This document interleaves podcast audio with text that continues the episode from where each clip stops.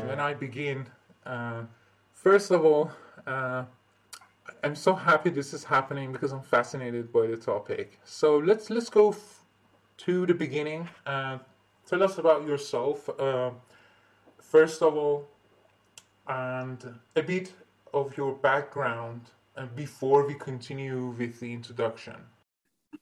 Yeah, so uh, my background is in philosophy, um, and I am currently a visiting instructor uh, in the Cornerstone program at Purdue University.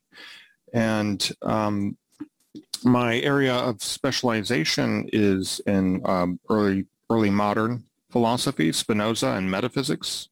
Um, and my research uh, focuses around uh, metaphysical rationalism, modality, essentialism, um, the mind-body problem, and free will.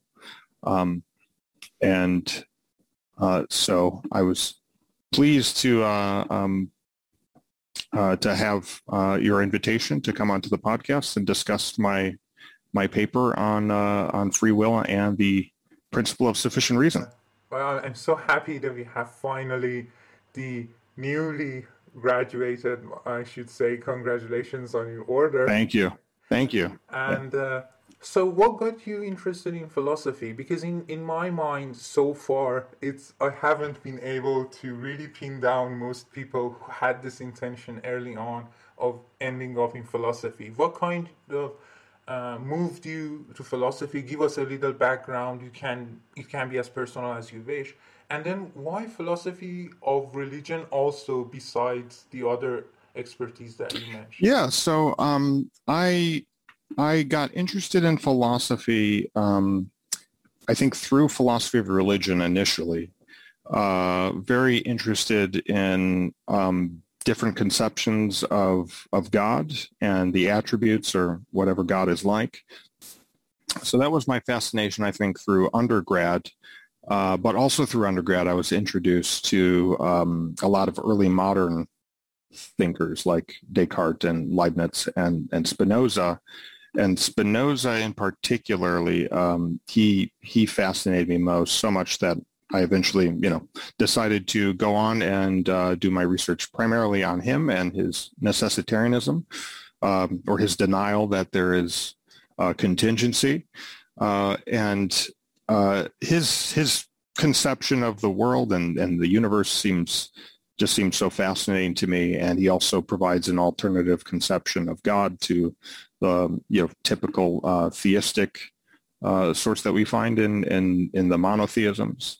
Uh, so I've always been attracted to that, but also attracted to um, what what uh, research is going on in in um, atheism and philosophy and uh, different conceptions of naturalism and how we're to understand that. And Spinoza uh, seems to have this interesting combination of a lot of interesting things of theism and a lot of interesting things about naturalism and somehow brings them together in a way um, that is, uh, I guess, overlapping with atheism, but overlapping with theism, but somehow being being neither or both, uh, depending, I guess, on how we look at it. Right, and I, I should say I this is a welcoming addition when it comes to I think rediscovering a really key figure. Like I like Spinoza. I I I I'd love to see more written about him and also more being incorporated into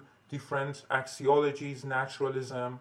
So I know that one of the last people that is actively trying to do that and to kind of bring some sort of connection to that is Eric Steinhart. And um, his, his latest book was really interesting for me, Believing in Dawkins. Um, and he's trying to kind of sift through the issues and form a kind of Platonic naturalism or something. And he has another forthcoming book with some relevant observations, I think, to Spinoza. So I, am really glad that things are um, being rediscovered and not dismissed as much, uh, especially now that I think there has been some sort of uh, a recovery from the old, like, and the anger shouting matches of the new atheist and so on. So I think the dust has settled, and pro- we, we will be seeing more progress. I'm I'm a bit more optimistic than other philosophers maybe on that front. But that brings us to uh, one of your main areas of expertise, and we're here to discuss. And that includes many figures, Leibniz, Spinoza, or even if you're kind of interested within an Islamic tradition, you have Avicenna who uses this, the same uh, version. Absolutely. Yeah. Yeah. So it's it's really important. But before jumping in, we want to have some idea. So please give us some idea of what PSR is before we jump in. Sure. The uh, the PSR, um, also known as the principle of sufficient reason, it's a uh, very controversial but very interesting principle in philosophy and in the history of philosophy. Uh, in it comes in a variety of different versions, but I suppose the simplest version, um, and the devil might lie in the details, uh, will be formulated as every fact has an explanation. That's the basic idea. Uh, or every truth will have a sufficient reason. And how you cash those things out, those details, what is a sufficient reason, what is an explanation, um, you start to generate different versions of it. But the basic idea of the PSR is that um, every fact has an explanation or some set or subset of, of facts have an explanation, depending on, on who we're talking to. But it's had defenders uh, as early as ancient Greece. We see Parmenides uh, seem to formulate some version of the principle of sufficient reason. Throughout history, there seem to be appeals to causal explanation that might be a principle of sufficient reason. And most famously, um, uh, Spinoza and Leibniz uh, seem to adhere to some version or other of the principle of sufficient reason. Um, more or less, they're committed to the world uh, uh being an intelligible realm where everything admits of an explanation of some sort. Um, there's no uh, brute facts, um, where brute facts are understood that there are facts that just, they're true, um, and there's no reason or explanation for why they are so. So they're committed to the complete denial of brute facts in nature, um, which is just, you know, another way of thinking about the PSR. Right, and, and there's, there seems to be some sort of renewed interest in principle of sufficient reason, or for short, PSR. So um, any mention, any interesting things happening in the most recent literature? Maybe maybe give us a few um, hints in what you said that how it is being cashed out. Yeah. So um, if we're thinking of of uh, uh, recent history of PSR. Um, uh, Peter Van Inwagen and Jonathan Bennett in the 80s, uh, roughly around the same time, and I think they were both at the same university, uh, Syracuse, the same time working on uh, arguments uh, that show or seek to show that um, PSR is incompatible with the view that things are contingent. Um, they want to say that if we're really committed to the view that um, everything has an explanation, uh, what you're going to end up having to deny uh, is that there are such things as contingent facts. So if you think that things could be otherwise, that uh, it's possible for the world to be one way, uh, even though that's not the case, um, then uh, uh, you're going to have to end up rejecting those sorts of facts because the explanation of that fact will sort of necessitate things to be a certain way. and no matter how far back you go in that explanatory chain, uh, it's all good, just going to end up being links of necessitation. And so they they argued um, that um, if you are committed to PSR, you're going to have to reject contingency. But they thought uh, both of them seem to suggest, especially Van Inwagen, that uh, what you should end up doing is just reject the PSR and, and assume and, and stick to your guns, as it were, uh, that things can be otherwise and that there's contingency. So this, uh, uh, I guess, renewed some interest in the, in the PSR, at least as a as a devastating or perceived to be a devastating blow to to the PSR. Um, most people shortly after that assumed for quite some time that uh, you know the PSR is necessarily false. It's an absurd principle because of the implications it has. Um, but uh, uh, sometime later, uh, Alexander Pruss and and some other philosophers began uh, formulating weaker forms of the principle of sufficient reason. So instead of saying that everything has to have a sufficient reason, um, they began saying only certain things require uh, uh, uh, an explanation or certain facts, not all facts, uh, require uh, some sort of an explanation. And they try to show how, t- how you can avoid that uh, sort of necessitarianism where everything ends up being necessary. They try to show you can hold to PSR and um, and you, without being committed to everything being necessary. And uh, there's also been renewed interest in the PSR because of work like Alexander Pruss's in, in that it seems to show um, or lead to uh, the existence of a first cause or God um, uh, based on their cosmological arguments. And um, you can see in the philosophical literature that there has been indeed an explosion of research and renewed interest in um, not only the the cosmological arguments, but PSR and its other implications too. So there's an exciting amount of, of research um, that has entered the scene really in the last 10 or so years, 10, 20 or so years uh, on the principle of sufficient reason.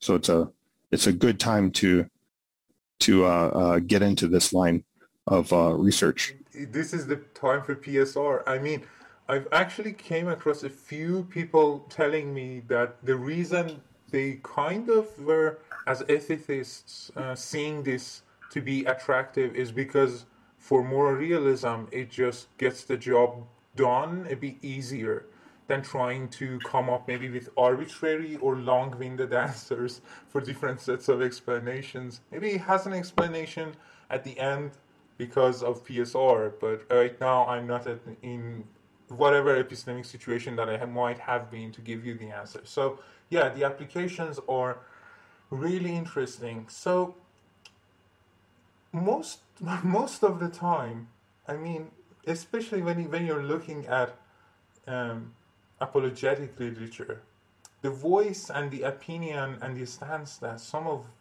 them take is much more strong than what it seems to me to be the case. So oftentimes there are like two obvious labels for PSR. One is PSR is just obvious. Like it's obvious. And even if it's not obvious, it's a precondition of philosophizing or reasoning.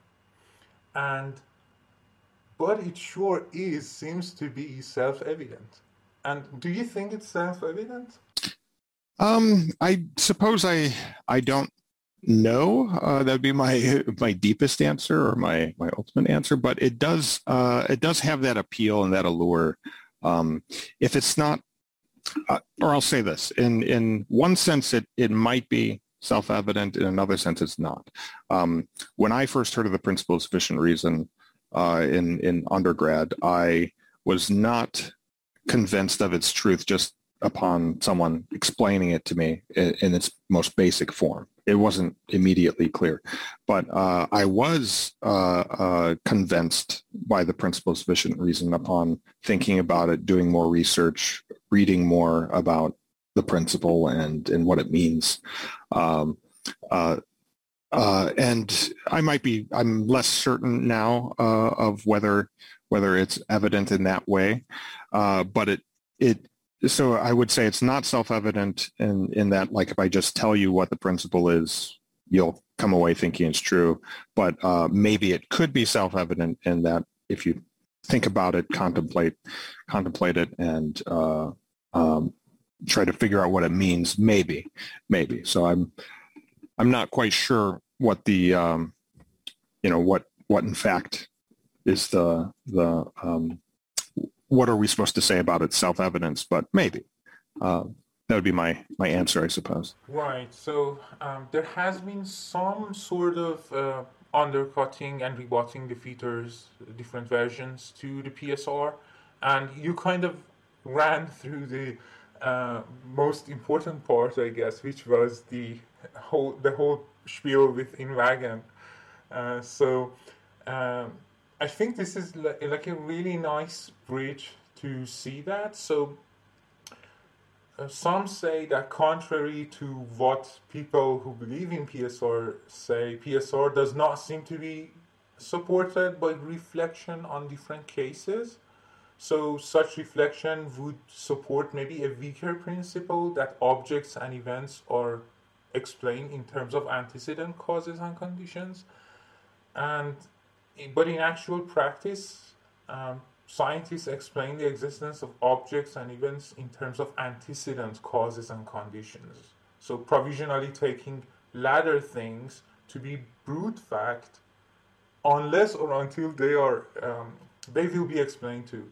So then there maybe can be further explained these sort of observations, but the principle implicit in this sort of search isn't sufficient to generate the need for an explanation of the universe, at least as a whole, to be some sort of, in, in terms of a necessary being. So, what do you think of that? Yeah, I think I think that when when you, we push you know certain principles or ideas to the limits, it certainly starts to become a lot less clear, and uh, uh, the need to be more careful about how how things work and what it implies. Uh, that's certainly a concern. So I think if we're thinking about the ultimate explanation for the universe, for example, uh, when it comes to the PSR, um, it uh, it certainly should give, I think, someone pause about about how how the principle applies. It's certainly one thing to say that you know uh, I saw a leaf fall from from a tree. There has to be an explanation for why that is. Uh, this is a you know a common example that we can all see and observe, and uh, and indeed explain by reference to you know law of gravity and, and initial conditions and whatnot.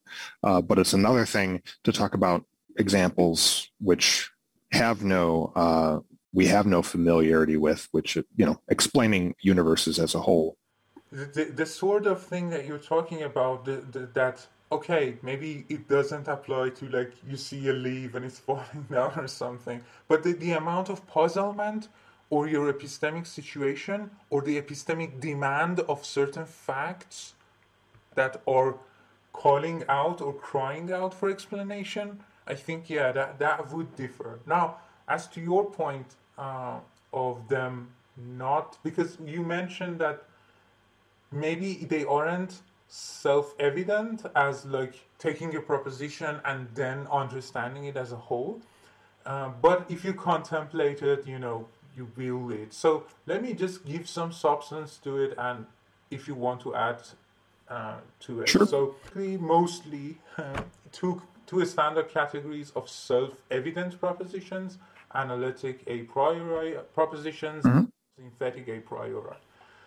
But these sorts of propositions are unknowable independently of empirical uh, investigations. They differ in the in that analytical a priori propositions, yeah, are tautologous and uninformative. They don't tell us much. Um, for example, all bachelors are unmarried. Um, but nothing can be red all over and green at the same time is a synthetic a priori proposition. Now, if you if we think about PSR, um, for everything object, there is a sufficient reason why it exists, and a positive state of affairs. There is there should be a reason for why it obtains. But this isn't a tautology, so it's not analytic a priori, and it's not Uh, understandable by reflecting on its constituent concepts. So then maybe the second distinction does not help it as well. So it seems that it's not self evident. So would it be fair to say that in your case, it would be mostly what you have in mind, some sort of an understanding that you can ponder its epistemic demands or virtues or maybe explanatory heavy lifting of it and came in to see its utility and realizing that the, the price for the dismissing PSR would be so hard and heavy that you would be imposing a, an explanatory poverty to yourself. Is is that kind of the way you see it? I think that's one way one way to see it. So you get you, you're getting at um, an interesting line of thought, um, which which might be which might be summarized, and you can tell me if this is wrong. Uh, summarized as sort of like a pragmatic uh, principle of sufficient reason. It, like it'd be we're best off assuming that the PSR is true and that everything has an explanation because if not, then we're going to be in some sort of a world of pain, uh, philosophically speaking, uh, uh, like dealing with brute facts. Like we might not need to explain why some event happened and maybe you know led to a certain number of deaths uh, uh, because it, it's just a brute fact. That would be that would certainly be very undesirable. Um, and this is one line of thought I've I've heard uh, I've heard before. I can't think of anyone who's defended it uh, off the top of my head, but it does. There is some power to this idea of a, as I've called it, a pragmatic uh, uh, principle of sufficient reason. We're just better off assuming it true, um, which I suppose might leave some room for uh, the possibility of there actually being brute facts, but it's just better to assume from the beginning that maybe there aren't or assume that there aren't and then just take it from there. For people to come to accept psr sure yeah i think i think it would be a good uh, uh, a good version for for someone coming to the psr interested in it just suppose it it might even be an interesting exercise to suppose what things would be like if the psr is false or were false. Um, you know how would we deal with brute facts? So um one thing is obviously PSR is appealing to theists, so why why is this appealing to theists? PSR and it, it isn't only uh, theists. Naturalists are also finding it appealing. Some of them. So I know that Graham Oppy has a kind of necessitarian atheism or naturalism, as one would want to call it, and he has sort of yeah proper. I, I think it'd be weak, but yeah uh, sort of an PSR built in. So, um, walk us through what you take to be the attractions for the theists and the naturalists here. Um, well, for theists, uh, I think the attractions, uh, at least on the surface, are are um, are its usefulness, like uh, the the usefulness of the PSR to prove the um, existence of God, or at least the first cause of some sort. Um, that would be, I think, the number one um, reason they prefer it. And you know, the reasoning uh, typically goes that you know the universe requires some sort of explanation, um, and the explanation isn't in the universe itself, so it must be external to the universe, and uh, that external explanation is usually identified as as God, some sort of necessary being and uh, uh, and it's you know a handy handy argument to have if you're wanting to argue and justify theism. Um, so they I think that's the primary reason. I'm sure there there are countless other reasons that theists would would find uh, the PSR attractive that I assume would overlap with what naturalists find appealing about the PSR as well. Um, I I haven't read as much from naturalists why they are interested in the PSR, but I would assume that it has to do with just um, the perhaps maybe the reverence for science and the scientific explanation and wanting to um, have explanations available for for any given phenomena in the universe. This certainly seems to be a part of the scientific spirit. Um, of of uh, of naturalism. So I assume it would have to do with that. Right, and, and also let me add that uh, epistemologically speaking, it seems to be advantageous in terms of uh, Moorean shifts. So if you find yourself in some sort of skeptical situation, like say responding to the problem of evil, you might not uh, take our epistemic landscape of facts to be representative of ontological facts that there are and you could do a Moorean shift and you could say yeah I don't know like what could I point to say you're wrong but the principle of sufficient reason at least gives me a reason to say maybe there are greater good reasons because of a PSR and we're just not in an epistemic position to understand it. And I think vice versa, it goes for the naturalist, something like that, like that too. But um, one thing which was really interesting to me reading about PSR because I'm returning to PSR like after quite some time.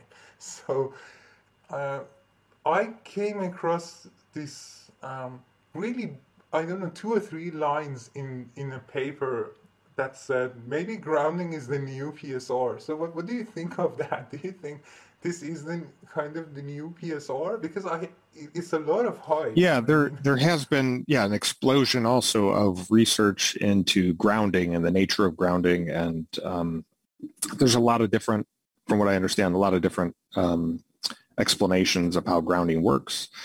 Uh, uh, but uh, it does seem to be some form of the principle of sufficient reason at work, or, or, or you could easily abstract that from all the grounding literature and the people who want want certain things to be grounded in other things. Um, uh, and I, I, find that fairly fairly attractive too. Um, uh, I think uh, if you formulate the PSR in terms of grounding, you you'll end up with some some interesting uh, similar conclusions as you would with you know the classical PSR and um, yeah, I mean uh, it, it seems to me also, I should say, some sort of. I, I'm not sure how far I want to push this, um, but yeah, it, it seems to me to be explanatory advantageous. Now, one thing that PSR wants is a sufficient explanation. So, it when we're talking about explanations, the ideas really vary. But maybe for a starting point, we could kind of take it as it kind of removes mystery or is in the business of removing mystery. So what what do you take to be a sufficient explanation of what the literature on PSR typically takes to be sufficient? Yeah, so this is a good question, and and uh, if you bear in mind, yeah, what what explanation is or how are we supposed to cash out sufficient reason, then you're going to start to see all the different distinctions that defenders of PSR hold and and you'll see weaker versions and stronger versions. So the strongest version and the classical version um, uh, held by like Leibniz and Spinoza seem to be um, sufficient reason as logically sufficient reason. There should be um, uh, reasons that entail or necessitate the fact that you're explaining such that given the, you know, the sufficient reason, the fact must be the case. Um, and so it's a very strong connection between the sufficient reason and the fact. Uh, uh, this is where a lot of philosophers identify the issue with PSR generating necessitarianism or, you know, the, the wholesale denial of contingency. Um, so other philosophers weaken that link. They don't want necessarily a necessitating uh, uh link between explanation and fact. Uh, they want something weaker, so they'll appeal to uh, uh, ideas roughly, I guess, similar to indeterministic explanation, um, where the facts um, are explained, uh, but those facts don't guarantee the facts that they explain. Uh, uh, they might cash out in a lot of different ways, but yeah, the idea is that the facts aren't necessarily guaranteed by the explanation, but they do explain it uh, uh, in in this way that sort of dissolves the mystery around it. It's uh, uh clears up any puzzlement that you might have. Um, so that's a weaker a weaker form of uh, of the PSR. So would would it be fair to say that if someone's I know, for example, after taking a look at necessary existence by Pruss and Rasmussen. Uh, I've looked at the reviews and the point that RP made was kind of nice, I think. It was that, uh, okay, sure, I mean, the weak principle is better. I think it's more virtuous. Lots of things going for it. But it's but it implies the uh, stronger version or at least seems to be a step in at that direction and why should I accept that? So what at this point is all hope lost, or are we back to the pragmatic reasons that for the intuition pump or kind of bringing the person to PSR? What do you think? Um, yeah, I suppose uh, uh, if if we maintain a pragmatic version of the PSR, you could you could couple that that thesis with um, the idea that whenever you come ag- come up against like an objection or a brute fact or a candidate for a brute fact, maybe then you you tweak the PSR that you are holding on the basis of what's pragmatic. Um, so you might weaken it. Like you're like, oh, PSR leads to necessitarianism. Um, so that's that's bad. That can't be true. So the person says. So they they tweak the PSR uh, so that it avoids that uh, that that consequence while also maintaining, um, you know, the the idea that most things are are intelligible or explicable, which uh, has you know the virtue of being a more or less common sense view and also in line with the scientific spirit that you know things can be explained.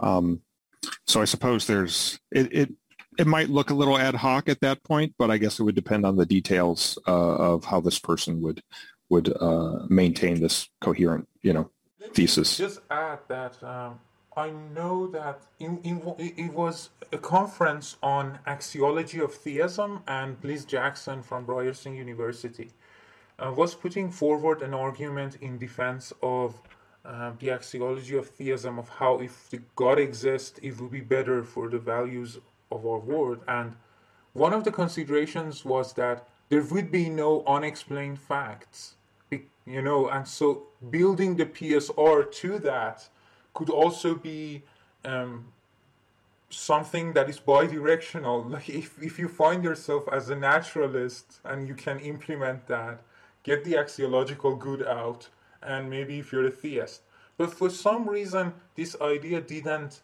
end up in when i was attending the conference and liz jackson um, offered her paper. For some reason, it didn't end up in the paper. I don't know. I, I might have follow. I, I should follow up with her. But yeah, that that seems to me like another reason maybe to give someone that axiologically it also does some heavy lifting in comparisons between words. So the other thing which you have to be clear on is the explanation. So we covered sufficient explanation, but now we have to know like the contrastive explanation. Are all explanations contrastive?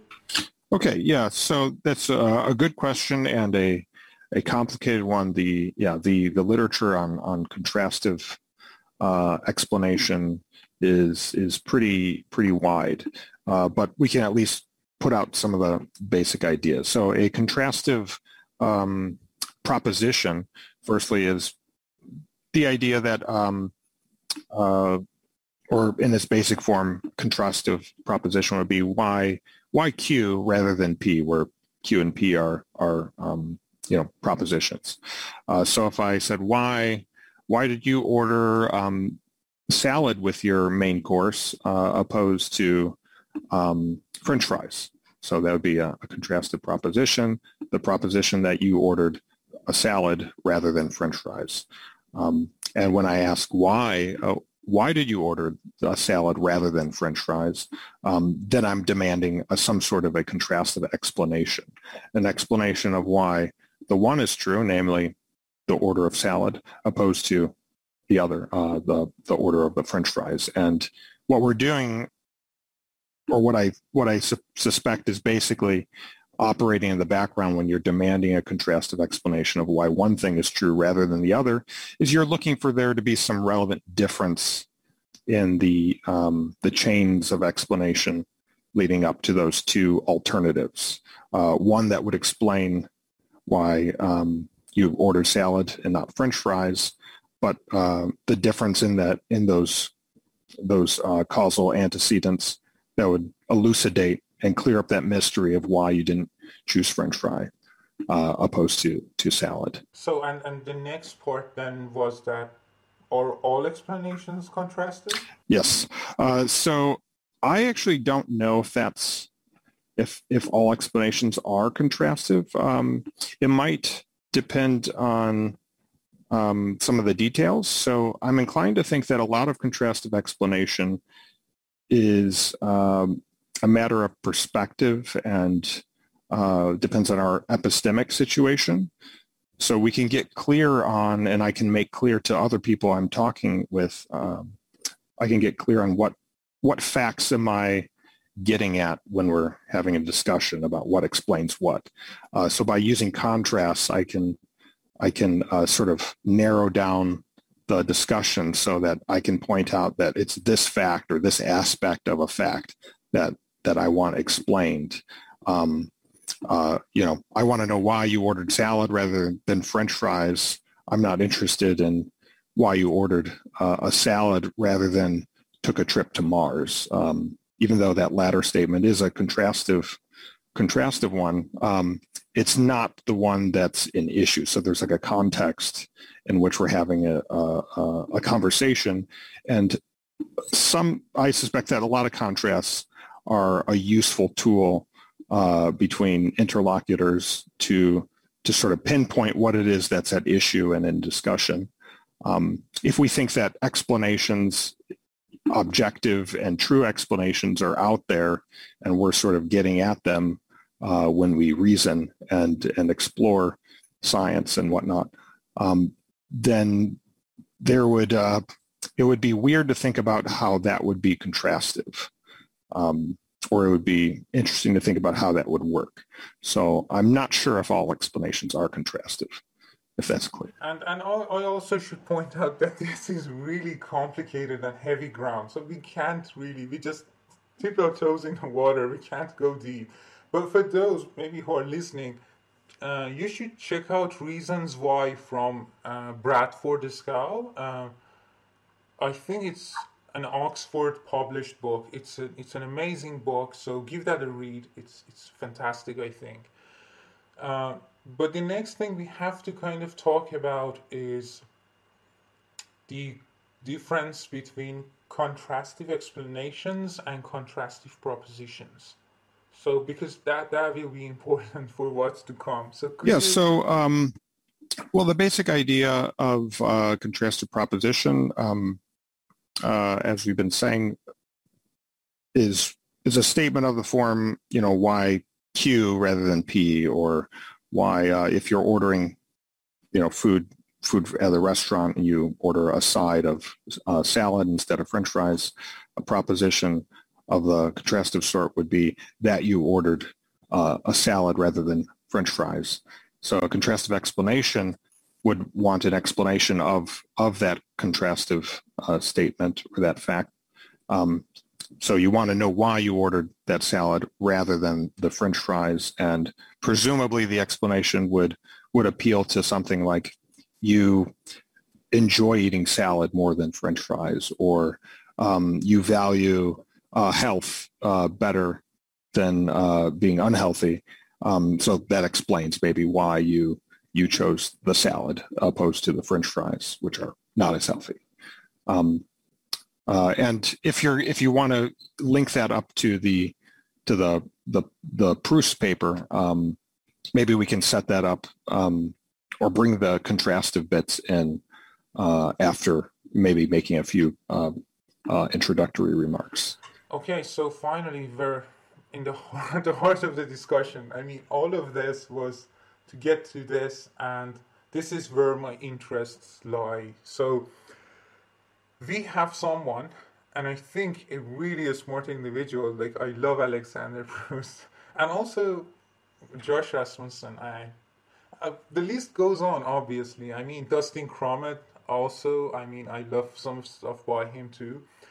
Uh, but this paper really caught my attention at the time that I was reviewing a debate, and the connection between PSR and the model of libertarianism that is central to theism. So, let first of all give us an intro to the kind of PSR that Alexander Pruss has. Yeah, so Alexander Pruss, uh, a really smart guy. I admire his work as well.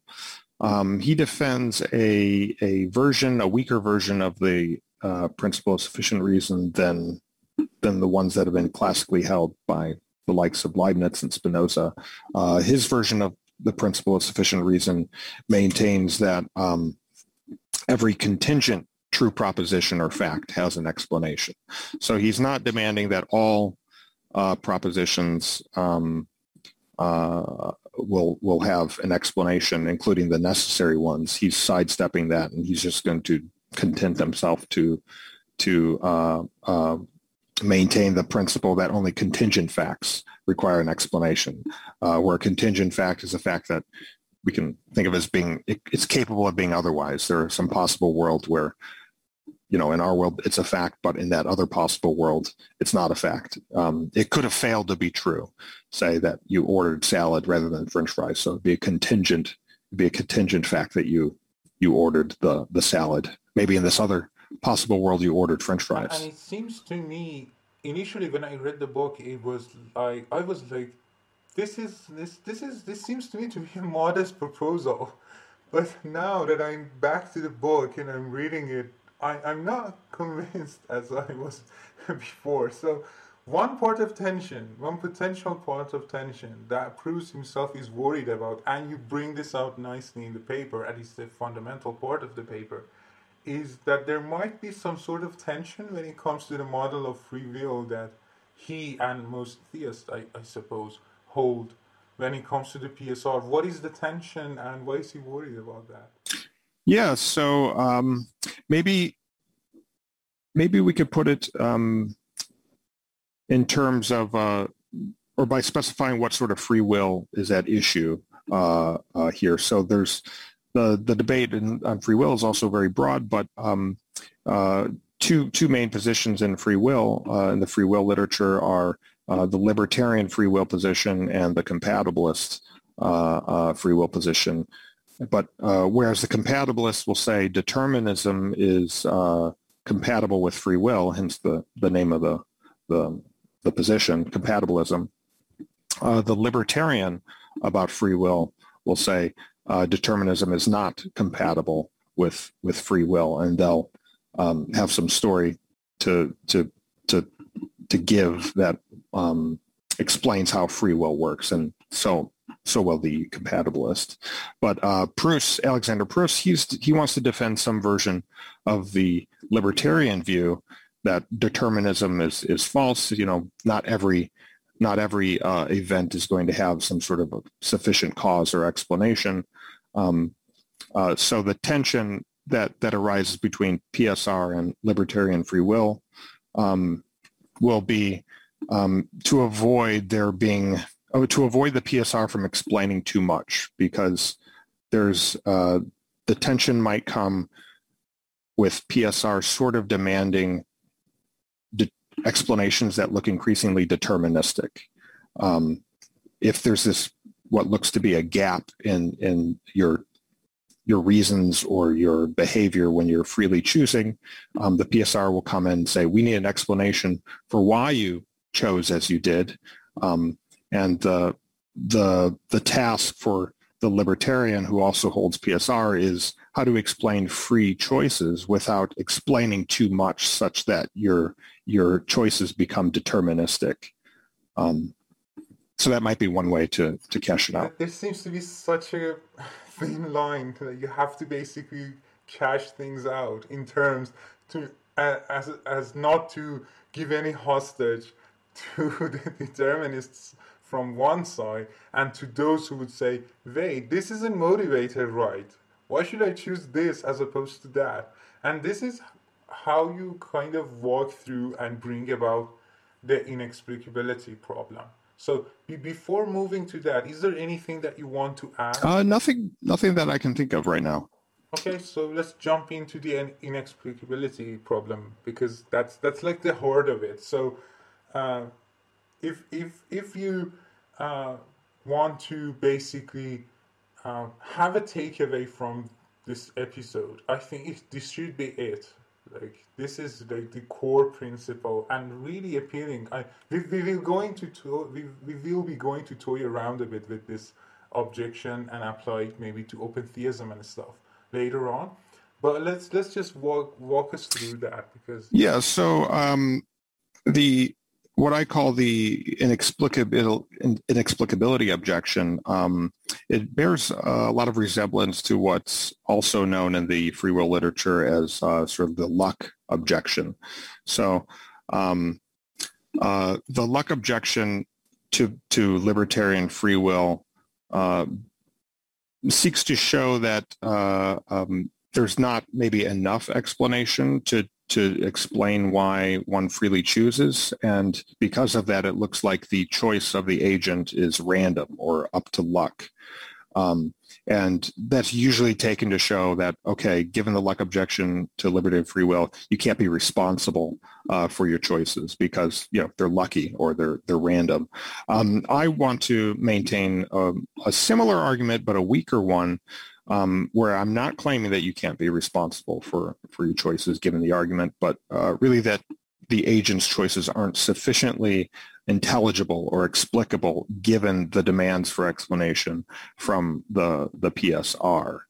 And um, the, the explicability objection can be um, uh, maybe explained in a simple way, which is, you know, suppose that uh, we have a free agent and that they're making a choice um, and suppose that they have two two alternatives for the sake of simplicity. They can choose to you know do A or they can freely choose to do B. And we can use that example we gave. You're at the restaurant and you you freely choose to have salad with your your main course uh, uh, or you could freely choose to have French fries with your main course. You know, the choice is up to you. It's it's uh, it's a free choice. And suppose that you choose to have salad with your main course.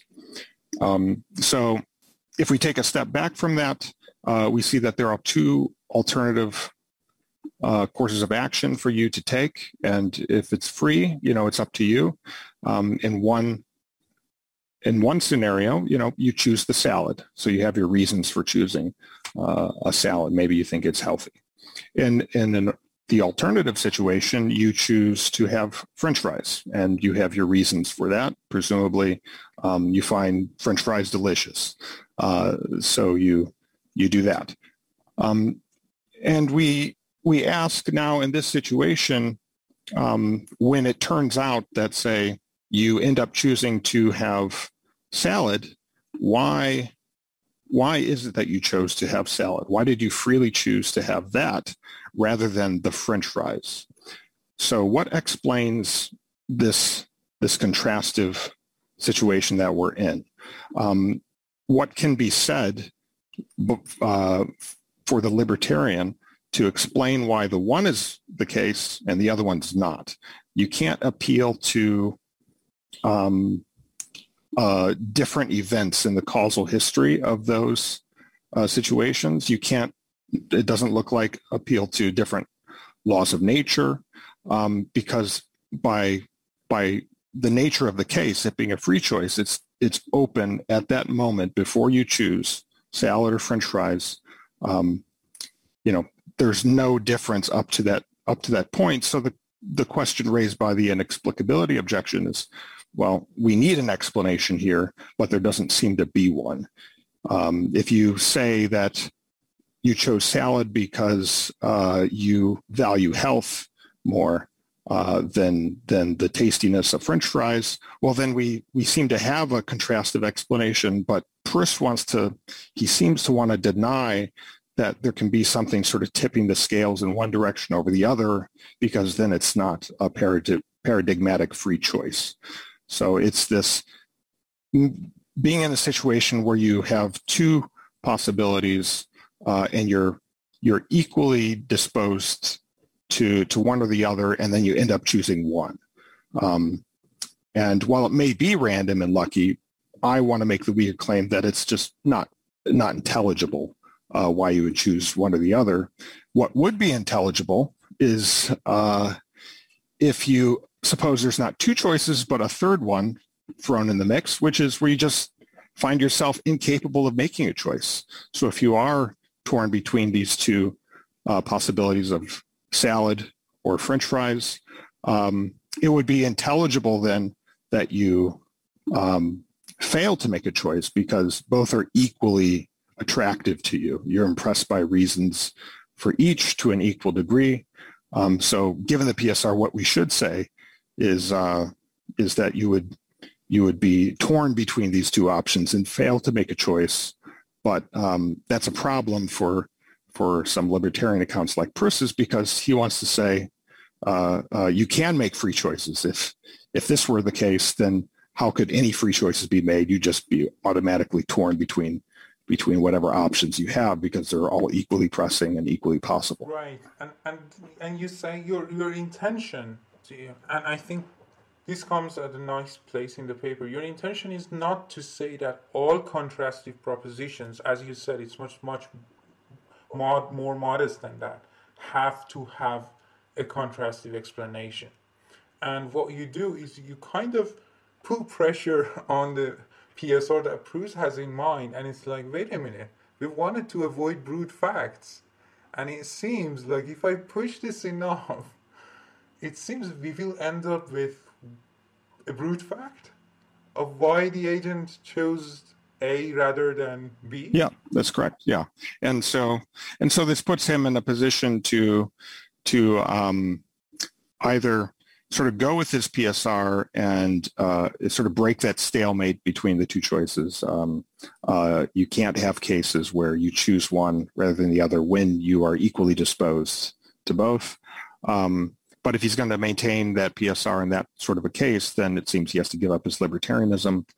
Um, or he can maintain his libertarianism and uh, and and reject the the PSR uh, I suppose he could reject both, but you know that doesn't seem uh, like a. yeah, at least one one thing has to go, or at least I try to put pressure on on him uh, to to uh, uh, you know give up one or the other, or or some some other alternative would have to be thrown into the mix. It, it doesn't look like it's very plausible to maintain both his principle of sufficient reason and his account of uh, libertarian free will. after that, you kind of try to steelman the argument and also try to uh, assume some of the possible replies that could be made to this. So, and there are two responses I believe in the paper. So, uh, possible responses that might come from Pruss. So, walk us through that and give us a hint of what's going on in what you're entertaining to be the possible reply. Yeah. So, um, as I was reading Pruss on this uh, topic, he has a, a wealth of replies available. Um, I tried to pick out what I took were his, his strongest, um, and they are a little complicated, but um, uh, uh, the, let's see, yeah, the, his, his first, the first stage, we can, we can uh, uh, summarize his response as coming in two stages. So maybe the first stage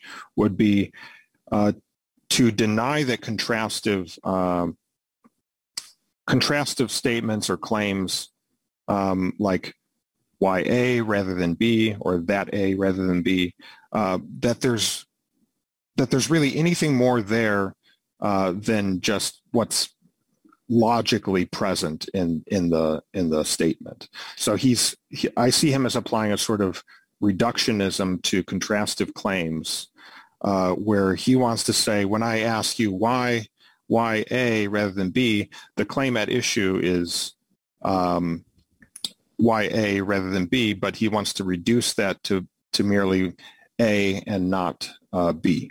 So uh, that's really all I'm asking is is this uh, an explanation of the statement of A and not B, because A rather than B is going to end up being logically equivalent to, uh, at least in, in this bare logical reductionist view, it's just A and not B. And so the second stage of his of his response uh, would be to um, uh, say that he can explain contrastive propositions like that uh, by basically saying that once he's explained why A is true uh, and why, you know, and once we see that A is incompatible with B, we can then see that um, he has explained uh, contrastive propositions. Um, but uh, I'm inclined to think that a lot of this is uh, not very successful, but I'll, I'll let maybe before I get into the reply to that, uh, we can follow it up with any questions that you might have. Um, I don't want to give away too much because we're not in the section of the uh, of our talk yet of the episode. But it seems to me that that the reducing these kind of logical possibilities in the logical space is basically where the first part is going. Uh, but the second one seems to me to be another same strategy too. It's, it's not further than that. I, I think both the strategies are trying to curtail the possibilities of what's logically in this in the space of possible things to do. Am I right? Um, that? I think so. I think I would say so. Um, let's let's go with the first one. Uh, trying to say A and not B. Uh, what do you? How do you see the status of this response? Well, I think both stages are uh, problematic, or they don't seem very very convincing to me. And and what Pruss is trying to do by by um, presenting these two two stages uh, would be to resist the uh, the pressure that he needs contrastive explanation of contrastive propositions generated by his account of free will. Um, so it'd be a way of circumventing and avoiding uh, the pressure that I, I try to apply to him with the inexplicability argument. So his first stage is basically to deny uh, that a contrastive claim uh, expresses a proposition uh, with any more content than determined by its like structure and parts. Uh, anything else that's there when I when I pose the question why A rather than B, why why did you choose a salad rather than French fries? Um, uh, he thinks that there's like a context of utterance uh, when when those sorts of claims are made. Uh, and what we get distracted by is that context around the proposition. And when, when he's giving an account of an explanation of some fact, it's really just the simple proposition, strip away the context, and just explain why salad and not French fries. So once he can explain why, you know, uh, you chose the salad and not French fries, and he can show that, you know, you couldn't have ordered both the salad and french fries, then he can explain why you chose the salad, why you freely chose it. Um, that's that's um, uh, his basic response. But I think that's implausible because we can, uh, at least to the first stage, uh, when I'm asking why A rather than B, or why the salad rather than the, the, the French fries, that context can be uh, uh, relevant because those are propositions that can be joined together um, to get a, a, bigger proposition, a bigger claim that we want explained. Um, so when I'm asking why you freely chose A rather than B or why the salad rather than French fries, we can also link that up to other other propositions like, you know, immediately prior to your free choice, um, you were equally impressed by the reasons for salad and French fries, and um, the you know the reasons why you are impressed for for the salad and the French fries um, uh, uh, is going to end up being like, or how to put it another way, uh, the extent to which you choose one one thing rather than another is going to be a function of how impressed you are um, by the reasons for for your choices. So the reasons that you have uh, to to choose salad and the reasons that you have for choosing um, uh, French fries. However, that ends up, it's always going to be a function of the degree to which you're impressed by reasons for one and the other.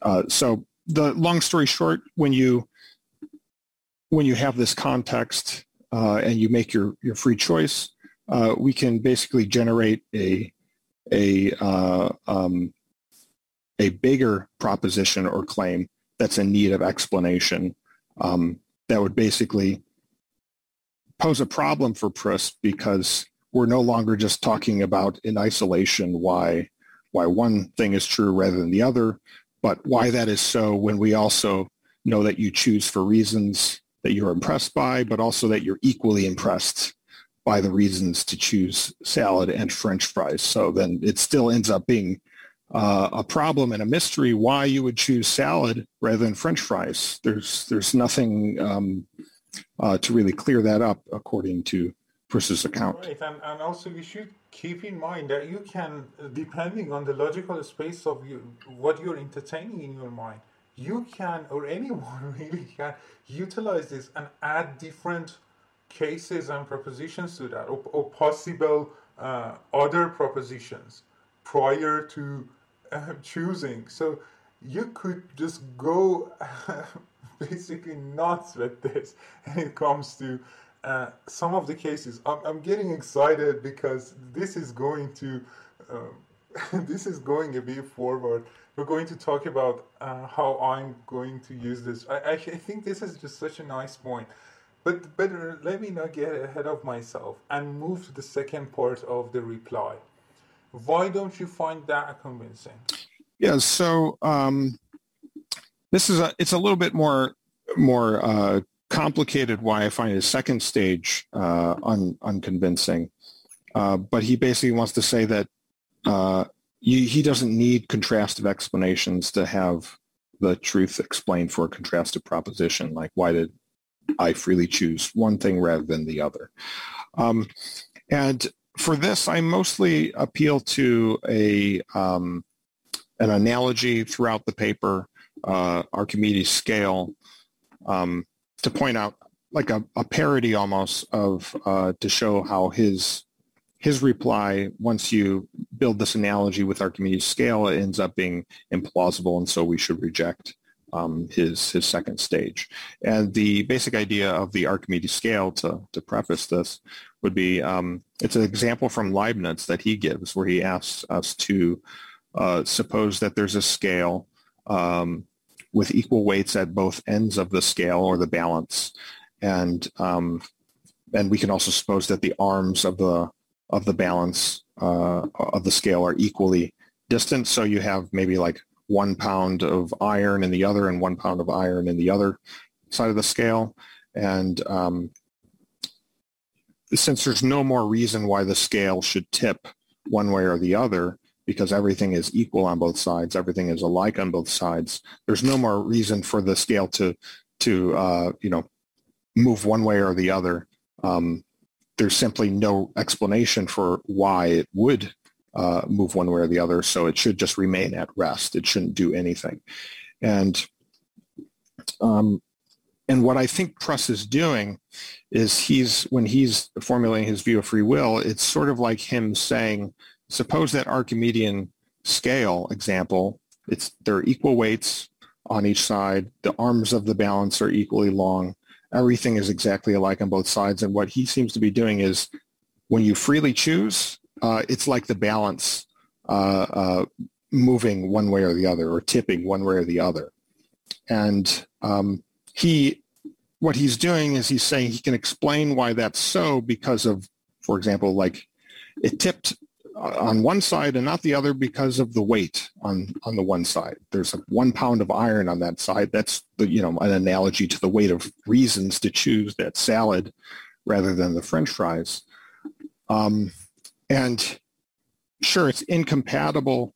You know, one side of the weight moving is incompatible with the other side uh, uh, moving in that same way.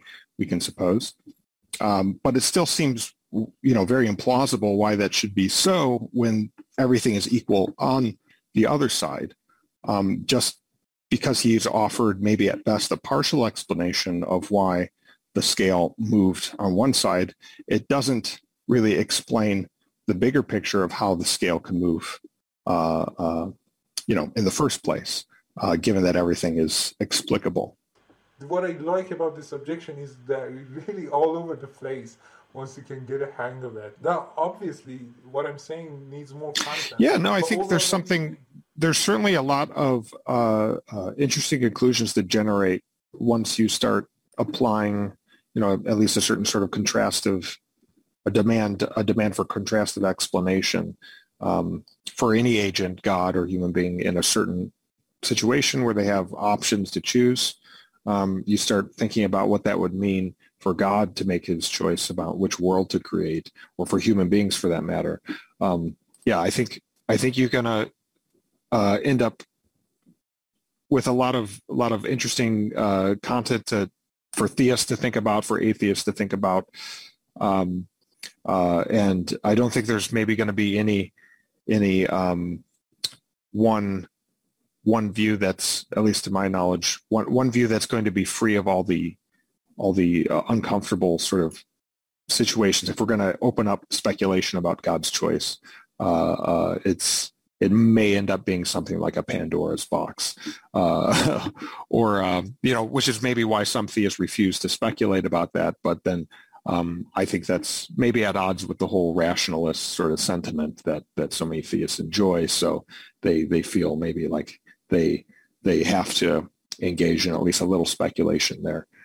Um, but so yeah, I, I haven't asked you that uh, yet. Uh, where do you see yourself in the spectrum? Uh, do you feel most close to pantheists or maybe panentheists or somewhere in between of um, naturalism and pantheism or unrestricted free agent?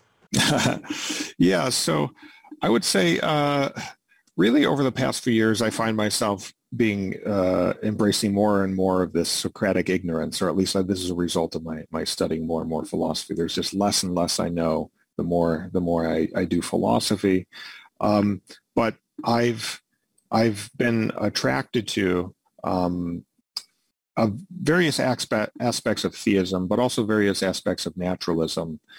And um, what I like about theism is the more metaphysical bits about you know there being an explanation for why there's something rather than nothing. I think this is a a a, a good question, and it, it should have an answer and a satisfactory satisfactory metaphysics.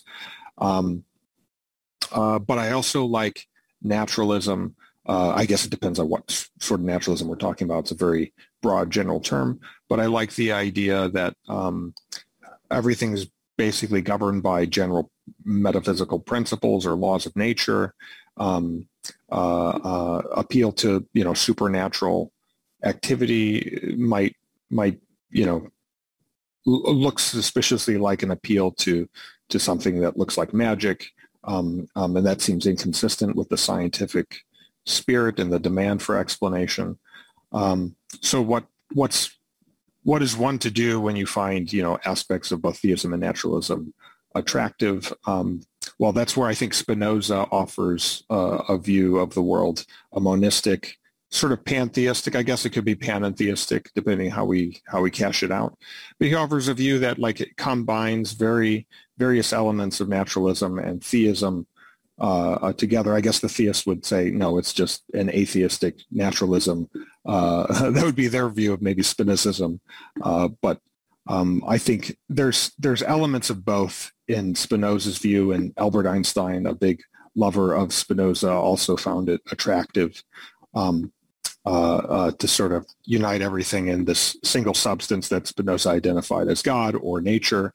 Um, uh, that's where I would say I'm inclined to to find uh, uh, uh, the truth if I would have to put money down on anything. But in at the end of the day, I would say ultimately I I don't know exactly, but that's where I would be inclined or swayed. The more I'm reading about pantheism, the more uh, attracting it gets, Spe- specifically when it comes to axiology. I mean, the literature, the, it, okay, granted, uh, the axiology re- literature is young, recent, and not that much systematic at least. But even the existing part, I think um, if I had to, I mean, on most of the time I have to think about this or talk to people about like meaning, values, and so on in an atheistic and theistic world. But to be honest, if I had to like choose and say which worldview or at least big picture, as it were, is committed to the best axiological consideration, I think I would put my money on pantheism first. And there seems to be some sort of um, appeal to that. Um, as I mentioned, uh, Eric Steinhart and, and, a few others are trying to utilize just those goods of pantheism.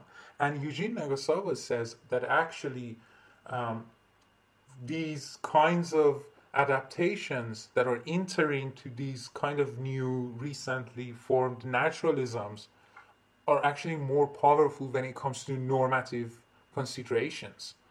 Um, so yeah, I, I, also find this to be really attractive. Now, Brandon also mentioned something, and we're not going to give away more than that, but just remember that Brandon has an up and coming paper, hopefully. Uh, is there anything you can tell us about the paper before we finish this? Well, I drafted the paper. Um, well, the, the the paper is dealing with Spinoza and defending his necessitarianism from various objections to to necessitarianism um, about how if you are a necessitarian, how can your your view be serviceable to to make various distinguish uh, various distinctions between, for example, like essences and accidents or uh, uh, laws of nature and accidental generalizations. Um, uh, a draft of that paper where I respond on Spinoza's behalf, but it bears a lot of resemblance to um, in connection to to current PSR literature. Um, a draft of that can be found in my dissertation, which I think can be can be found online now. I think it was um, it came out and was made available on online. Um, and the the title of my dissertation is um, uh, "It is of the nature of reason to uh, regard things as necessary, not as contingent, a defense of Spinoza's necessitarianism. And um, it's in the final chapter there that I explore those themes, uh, but it's still a work in progress and hopefully will, um, I, I, look to, to improve it and, and maybe get it published at some point. But uh, that at least would be some uh, a starting point for, for anyone interested in, in, in reading more on the topic. And, and you should be. Uh, and talking about Spinoza, I'm going to end this with a perfect quote, I think, from Spinoza. What altar of refuge can a man find when he commits treason against the majesty of reason? Yes. Thank you, Brandon, for being with us and accepting my invitation. Yeah, thank you so much. It was an absolute pleasure to be on here, and uh, I'm very thankful for the invitation and opportunity to to discuss anything related to PSR and and Spinoza and philosophy in general.